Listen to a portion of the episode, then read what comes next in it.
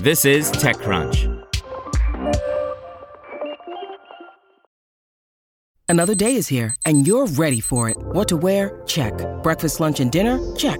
Planning for what's next and how to save for it? That's where Bank of America can help. For your financial to-dos, Bank of America has experts ready to help get you closer to your goals. Get started at one of our local financial centers or 24-7 in our mobile banking app. Find a location near you at bankofamerica.com slash talk to us. What would you like the power to do? Mobile banking requires downloading the app and is only available for select devices. Message and data rates may apply. Bank of America and a member FDIC. Salesforce acquires automated commission management platform Spiff by Paul Sawers.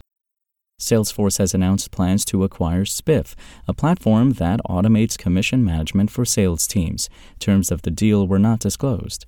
Founded in 2017, Spiff serves up a low code interface designed to make it easy for businesses to create a sales compensation plan that automatically updates based on personnel meeting their pre agreed targets. With native integrations for the common enterprise CRM and ERP systems, Spiff says it can handle the most intricate commission structures, including whatever conditions may be in place to trigger payments, while sales representatives can see what commission they're due in real time. The Salt Lake City based startup had raised north of $110 million in its six year history, including cash injections from Salesforce's very own venture capital firm, Salesforce Ventures, which invested in Spiff's Series B round in 2021 and led its $50 million Series C round earlier this year. Once the acquisition closes, which is expected in the first few months of 2024, Salesforce says that Spiff will be put to work within its sales performance management software, a CRM connected product that connects customer and sales team data. It's worth noting that the two companies have a history that goes beyond the previous equity investment, with Spiff making itself available on the Salesforce App Exchange for several years already. The deal also constitutes the latest in a line of ecosystem companies that Salesforce has eventually brought in house.